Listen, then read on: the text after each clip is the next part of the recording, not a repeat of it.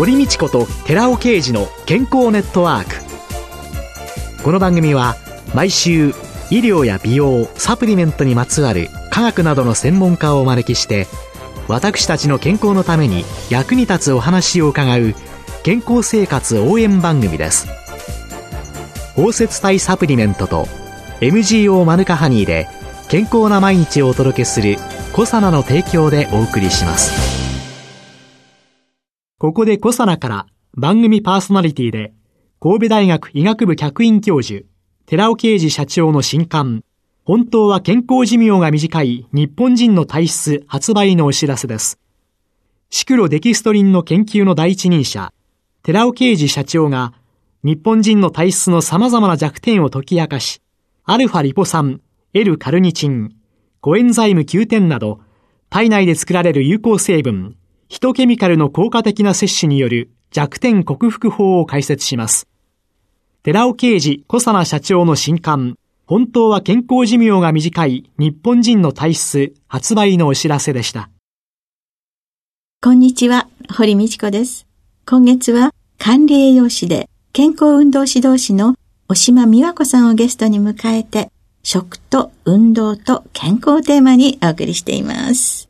押島さんは管理栄養士として本当に多くの方の食生活をご覧になってきているわけですけれども、どんな印象をお持ちですか？皆さんに対して。最近の傾向として、やはり情報があまりに多くて、頭で食事を考える人が非常に多くて、自分の食べているものと自分の体の状態がつながってない人がすごく多いですね。ある若い集団にアンケートを取った時に、自分の食生活は今何点だと思いますかっていうと、えー、1点から3点とか、それは何点満点であ、10点満点。10点満点で。じゃあ今のあなたの体調はどうですかっていうと、7点から10点。そういう関係性はありえないんですけれども、うん、まあ、要は自分の今食べてる食事が自分の体に直接つながっているっていう感覚を持っててない人が非常に多いですよね。なんとか体にっていうと、それを食べていれば健康になれるって思ってる人もすごく多くて、うん、なので、今、健康ですかっていうと、日本人の73%ぐらいが健康って答える。どうしてかっていうと、まあ病気がないからっていう人が多いんですが、でも最近多いのが、どうして自分は健康だと思うんですかっていうと、野菜を食べてるからとか、バランスよく食べてるからとか、そちら側で答える人が多いんですね。体がこうだからではなくて、こういうふうにしてるから健康なはずっていう、そういう形で答える方が非常に多くて、頭の方がこう非常に先行していて、体で自分が健康かどうかっていう、そこを判断できていない人がすごく多い。それはすごく問題で、どこによりどころを置くかが全く違う方向によりどころがあるので、いろいろお金を使って体にいいものを食べてるのになかなか健康にならないっていうような状態になってる人も多いんじゃないかなと思います。どこにも歩いていけるし、うん、食べ物も美味しいし、という風の答えでの健康では、うんうん、ないんですよ。長い感じで見ていくと、食生活の乱れっていうのは、生活の乱れとかそういうものもやっぱり関係してくるものすごくつながると思います。食事が乱れてる人は、必ず生活が乱れていて、メンタルも不安定。鶏が先か卵が先かみたいな関係性で、食事と生活リズムと心のリズムっていうのは、すごくつながっているっていうふうに感じますね、うん。きちんとリズムを持って食べていくっていうことが、生活の乱れを正していき、心の安定にもつながっていくと。そうなんです。自分の一日のいろんなタイムスケジュールがありますよね。はい、でそこに食事の計画もきちんと入れていくように教えていくと、すべてがうまく回るようになるんですよね。仕事も効率よくできるようになって、うん、そうすると自分の余暇も楽しめるようになるし、うん、そう精神的にも安定してくるし、すべてがうまくいくようになるので、食事に起点を置いて、一回リズムを整えてみるっていうのは、すごくいいんじゃないかなと思いますけどね。あんまりにもいろんな情報があると、何を優先していい、全くわかんなくなってきちゃうんですけれども。食コンディショニングピラミッドっていうのを作っていまして、ええ、食事を整える時の優先順位があって、はい、やっぱり土台は時間とかリズムとか配分なんですね。はい、それが一番土台で、代謝にものすごく影響するところなんですね。はい、なので土台が悪いと、トータルで食べてる量が多くなくても、体重増えてきやすいですし、体調も悪くなりやすいんですね。はい、なので、ベースがいつ食べるか。はい、で、その次に何を食べるかっていう食事の中身があって、その次に、いわゆるサプリメントとかで何か栄養素を足していくっていう優先順位、3段階の優先順位があるんですね。じゃあ、時間のリズムをどうするかっていうので、うん。うん、じゃあまず朝ごはんから教えていただけますか？朝は体に備わっている体内時計っていうのは、24時間よりちょっとこう長いリズムを刻むので、はい、朝ここからが一日のスタートですよっていうスタートボタンを押さないといけないんですね。えー、で、その朝の体内時計をリセットするスタートボタンっていうのが2つあって、1つは外の光を目から入ることによって脳のスイッチを入れるってこれがメインの時計なんですね。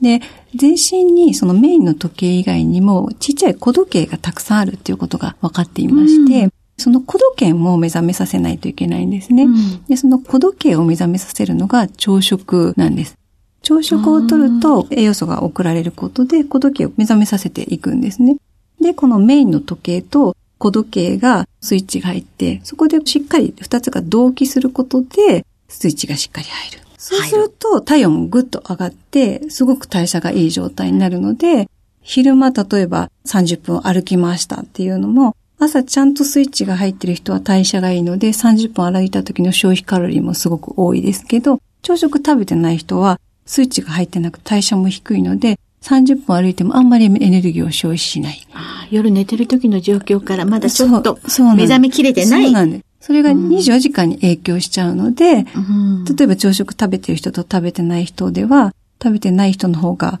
5倍ぐらい肥満の割合が多いとかっていうような、まあ、データもあるぐらい、ものすごく朝のスイッチを入れるっていうのが朝食で大事なんですね。でねでも朝って、割とみんな忙しくて、ちょっとコーヒーだけ飲んで、えとかね、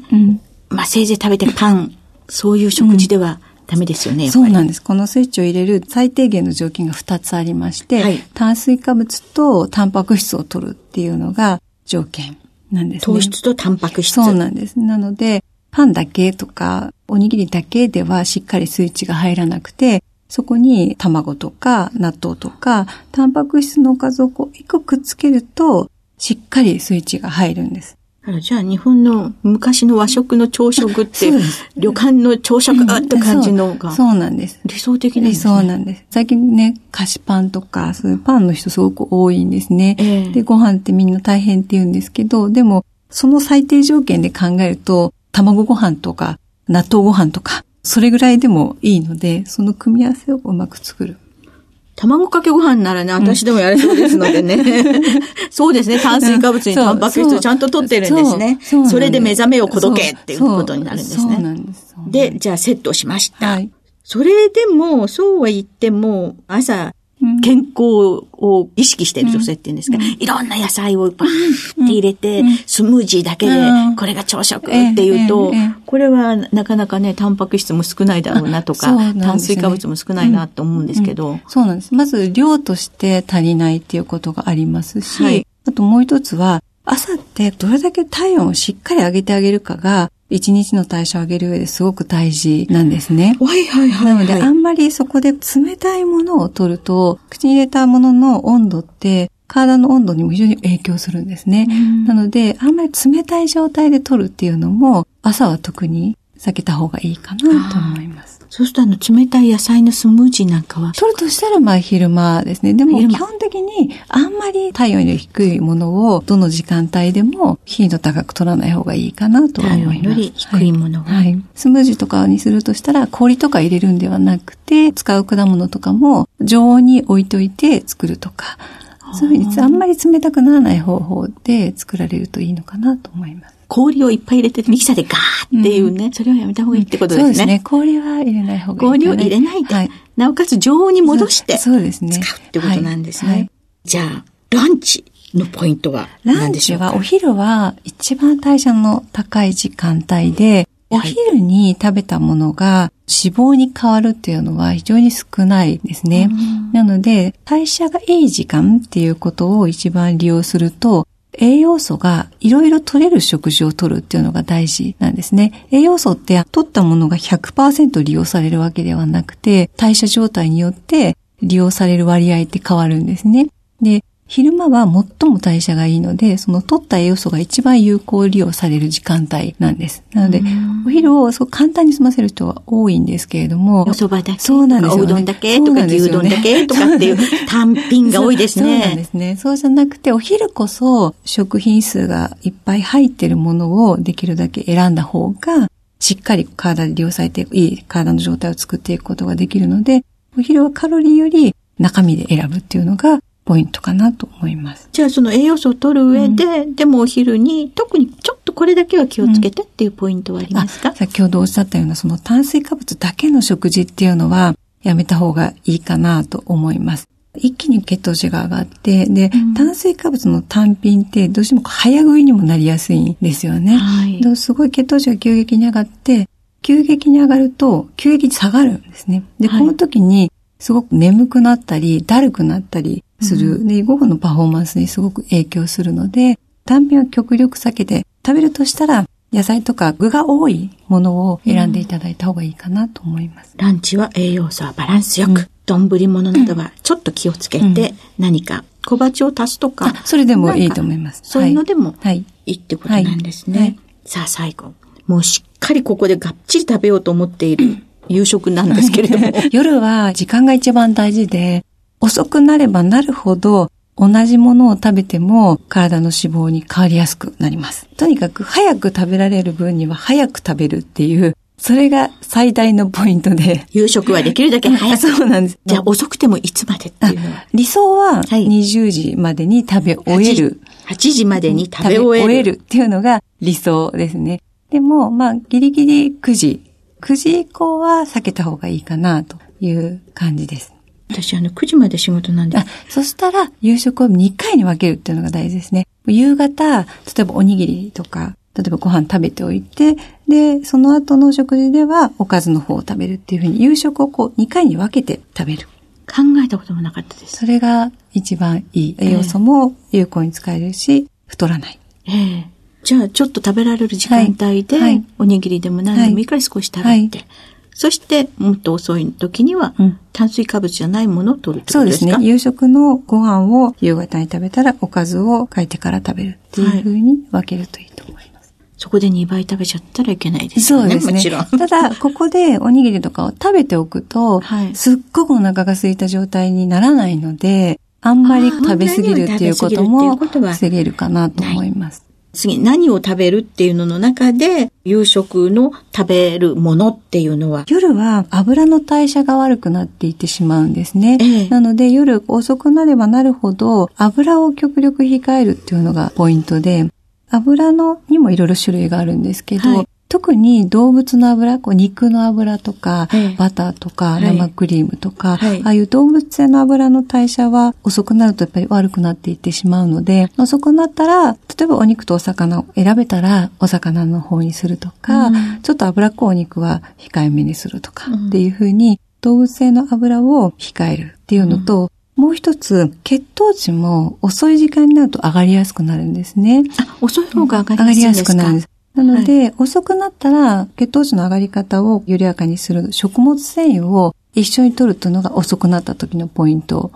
なんですね。うん、なので、遅くなったら、例えばあの、メカズブとかもずくとか、ああいう海藻とかすごい手軽なので、ああいうのをちょっとつけて食べるとか、ご飯も麦とか雑穀とかを入れたものを遅くなったらそっちを選ぶとか、そういうところを少し工夫するといいと思います。今週のゲストは管理栄養士で健康運動指導士の押島美和子さんでした。来週もよろしくお願いします。続いて、寺尾刑事の研究者コラムのコーナーです。お話は、小佐奈社長で神戸大学医学部客員教授の寺尾啓二さんです。こんにちは、寺尾啓二です。今週はヘビースモーカー、ヘビードリンカーのための L シスチン配合サプリというタイトルでお話しさせていただきます。肌の荒れが気になる、髪の毛の質が問題あるような喫煙者、特にヘビースモーカー、そしてヘビードリンカー、あなたの周りにはいないでしょうかそういった方々は体の中の含硫アミノ酸である L シスチンが足りないのです。でも、その理由をお話しする前に、L シスチンについて説明しておきます。L シスチンはあまり耳にしたことのない成分かもしれません。でも、L システインっていうのはよく聞くと思います。実は L シスチンは L システインを2つつないだ物質です。日本では L システインが医薬品原料であるために食品分野では使用できないので、L システインと同じ効果を持つ食品機能素材の L シスチンが注目されているわけです。L システインが肌や髪の毛の成分であり、美肌、美白効果や髪の毛のツヤを出す効果のあることはご存知だと思います。L シスチンも同様の効果が確認されています。これまでに見出された科学的根拠に基づく効果を以下にまとめておきます。まず、美肌美白効果。褐色色素のメラニンを作るチロシナーゼ活性の抑制作用。そして生成したメラニンの排泄促進作用。そしてターンオーバー。ターンオーバーとは肌が生まれ変わる周期のことを言うんですけども、このターンオーバー促進作用。二つ目、髪、爪、肌の健康維持効果。皮膚、髪、爪のタンパク質を構成する重要な含硫アミノ酸であることから、皮膚を強くして髪にコシやツヤを与え、爪を強くする効果があります。三つ目、健康エイジング、ケイジング効果。体内で整合成されている抗酸化物質であるグルタチオンの原料でもあります。紫外線、喫煙、飲酒によって生じる活性酸素を除去する抗酸化作用が知られています。体内で分解された硫黄代謝物は銅などの有毒金属や有毒物質と反応する解毒作用を有していまして、有毒物質を体外に排泄する効果があります。このように含硫アミノ酸の L シチンは私たちの体の中でも特に外見に影響する肌、髪、爪のタンパク質構成成分ですので L シスチンが足りないと目に見えて老化現象が現れることになります。そして L シスチンが足りないと皮膚髪爪のタンパク質構成成分としてだけではなくて生体内で重要な抗酸化物質であるグルタチオンの整合性にも影響するわけです。お話は小佐野社長で神戸大学医学部客員教授の寺尾啓二さんでした。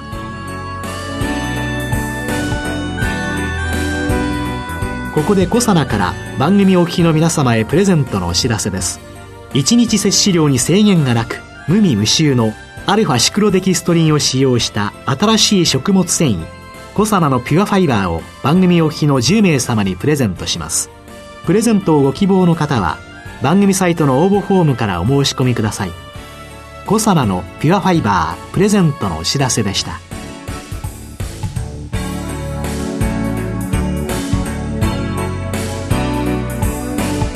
堀道子と寺尾啓二の健康ネットワーク。